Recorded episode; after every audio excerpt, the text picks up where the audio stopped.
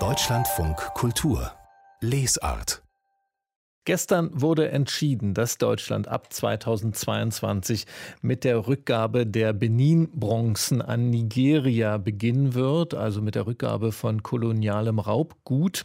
Und dazu passt bestens ein Buch, das uns jetzt Herbert Ferlemann empfehlen wird. Er ist Buchhändler in der Berliner Buchhandlung Ferlemann und Schatzer. Grüße, Herr Ferlemann.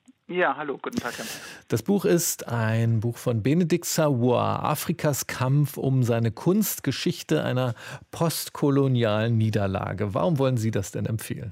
Ja, das ist ein schöner Zufall, dass das jetzt heute dabei ist. So, ich empfehle das Buch, aber weil es irgendwie über den aktuellen Anlass, finde ich, hinausgeht. Es ist natürlich, Benedikt Savoy ist eine herausragende Wissenschaftlerin, Historikerin und sie hat sich darum gekümmert oder hat versucht aufzubröseln, warum ist der erste Versuch, diese Bronzen oder überhaupt die afrikanische Kunst zurückzugeben, warum ist der nicht geglückt? So, das ist, äh, fängt an in den 60er Jahren, die wichtigsten Jahre sind dann um 70 rum, in 70er, 80er Jahre. Und es ist ein wissenschaftliches Buch, es hat einen großen Anhang, es ist sehr detailliert. Aber davon darf man sich nicht abschrecken lassen, weil in diesen einzelnen Kapiteln erzählt Savoy ganz hochinteressant, wie es eben dazu kommen kann, welche Strategien deutsche Museen oder auch englische Museen hatten, um diesen, ja, diese Rückgabe abzuwenden. So, es ist ein auch psychologisches Buch, wenn man wirklich dabei lernt, was kann man machen. Es ist natürlich ein Buch über Kolonialismus, also über Rassismus und man erfährt ganz viel über Afrika. Ich finde es wahnsinnig anregend, ein Buch, das wirklich also den Kopf des Denken erweitert. Das Buch Afrikas Kampf um seine Kunstgeschichte einer postkolonialen Niederlage. Im CA Beck ist das Buch von Benedikt Savoy erschienen. Und dann haben Sie eine weitere Empfehlung für uns, einen Roman von William Boyd. Trio heißt der. William Boyd kenne ich so als Autor von sehr spannenden Büchern. Wie ist das bei Trio? Spielt da Spannung eine Rolle? Trio ist auch sehr spannend, muss ich sagen. Trio ist jetzt wirklich ein wunderbarer Schmöker für die nächsten noch kühlen Tage, würde ich sagen. Äh, spielt 1968 in Brighton. Es geht in die, die, Dreharbeiten zu einem Film und bei diesen Dreharbeiten geht eigentlich so ziemlich alles schief. Drei Leute stehen im Mittelpunkt. Eine Drehbuchschreiberin, die sehr gerne ein Gläschen mehr trinkt, als vielleicht richtig ist.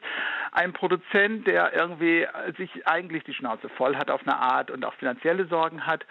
Und das dritte ist der Haupt, die Hauptdarstellerin und die verschwindet irgendwann. Also mehr kann eigentlich nicht schiefgehen. Und Boyd erzählt das köstlich, finde ich. Also es sind wirklich diese drei Stränge aus diesen drei Personen, aus der Sicht dieser drei Personen wird es erzählt und ähm, ja, es gibt einen Sommerhit, der einen ganz schrecklichen Sommerhit, der sich durch dieses Buch zieht. Es gibt eine wunderbare schwule kleine Liebesgeschichte noch am Rande. Es wird wirklich alles bedient und man sieht ein bisschen, wie er es macht und es macht aber gar nichts. Man ist also wirklich, man ist sofort bei ihm, man will immer weiterlesen und wenn man es weglegen muss, überlegt man schon, wann kann ich wieder anfangen.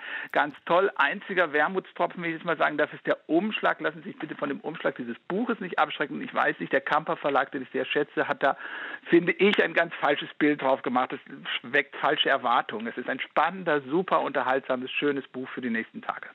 Also Augen zu beim Umschlag angucken, aber zugreifen bei Trio von William Boyd, übersetzt von Pat Patricia Klobuschitzki und Ulrike Thiesmeier bei Kamper erschienen mit 430 Seiten. Und dann haben Sie noch eine Empfehlung für uns. Diesmal jetzt ein deutlich schlankeres Buch. Das hat nur 76 Seiten. Der Titel deutet auch schon ein bisschen auf die Kürze hin. Ein kurzer Spaziergang heißt dieses Buch von Alberto Vigevani. Und ähm, ich muss sagen, den kenne ich überhaupt nicht. Ein italienischer Schriftsteller. Wer, wer ist das? Äh, ein italienischer Schriftsteller und witzigerweise auch Buchhändler gewesen des letzten Jahrhunderts, hat wirklich so, also die Daten umspannen ungefähr das letzte Jahrhundert, ist auch relativ alt geworden. Äh, Mailand, glaube ich, wenn mich nicht alles täuscht, viel gelebt, dann kurz natürlich in der Schweiz ausgewandert gewesen. Ähm, ganz kleines, schönes Buch, da stimmt alles, finde ich. Da stimmt nämlich auch die Ausstattung. Also das mag man einfach super gerne in die Hand nehmen. Und es ist wirklich eine ganz kleine Geschichte, aber eine Geschichte, die einen trifft, weil sie also wirklich in eine Erinnerung, es fängt an mit einem alten Überseekoffer, den die Hauptperson auf einem Dachboden findet und sich dann anfängt zu erinnern. Die Geschichte dieses Koffers, aber eben auch die Geschichte von Onkel und Tante, die ihm damals diesen Koffer geschenkt haben. Und es sind 80 Seiten und man klappt es zu und man ist ja sprachlos, finde ich. Es ist wirklich ein kleines Meisterwerk und wenn ich es richtig verstanden habe, heißt der Autor Alberto Vigevani. Ich habe mit meiner Südtiroler Kollegin okay. geübt. Ich hoffe, ich habe das jetzt richtig ausgesprochen. Friedenauer Presse und wirklich ein, ein Schmankerl. Also ein wirklich schönes Büchlein. Ich übe mal mit, wie Giovanni ja. heißt der Alberto vorne. Ein ja. kurzer Spaziergang aus der Friedenauer Presse, eine Empfehlung von Herbert Ferlemann von der Berliner Buchhandlung Ferlemann und Schatze. Haben Sie ganz herzlichen Dank, Herr Ferlemann. Sehr gerne.